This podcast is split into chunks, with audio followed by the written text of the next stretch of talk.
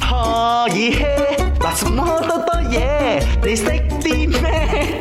咪你識啲咩啊？ 你識啲乜嘢吹水咧？就係廣東話即係粵語嘅俗語之一啦。咁啊指嘅就係誒閒聊、嗯聊天、嗯傾偈嘅感覺。仲有另外一個用詞咧，再市井少少嘅叫做打牙教。哦，仲有啲咩應用咧？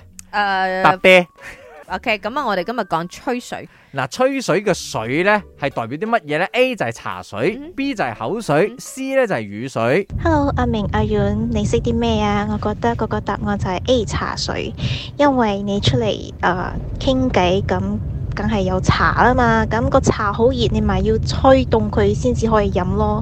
所以一直吹就一直講，一直吹一直講，所以我覺得係吹水就係、呃茶水嘅意思。你揀 A 啊？我揀 A 茶自水己，撳嗰個嗰個叫咩？贏咗嗰個啊係唔係咪唔？係嗰個係咪啊贏咗嗰個沉船嗰個啊沉船咩？唔係呢只隔離嗰只，隔離嗰只 左邊唔係右邊。講啊嘛。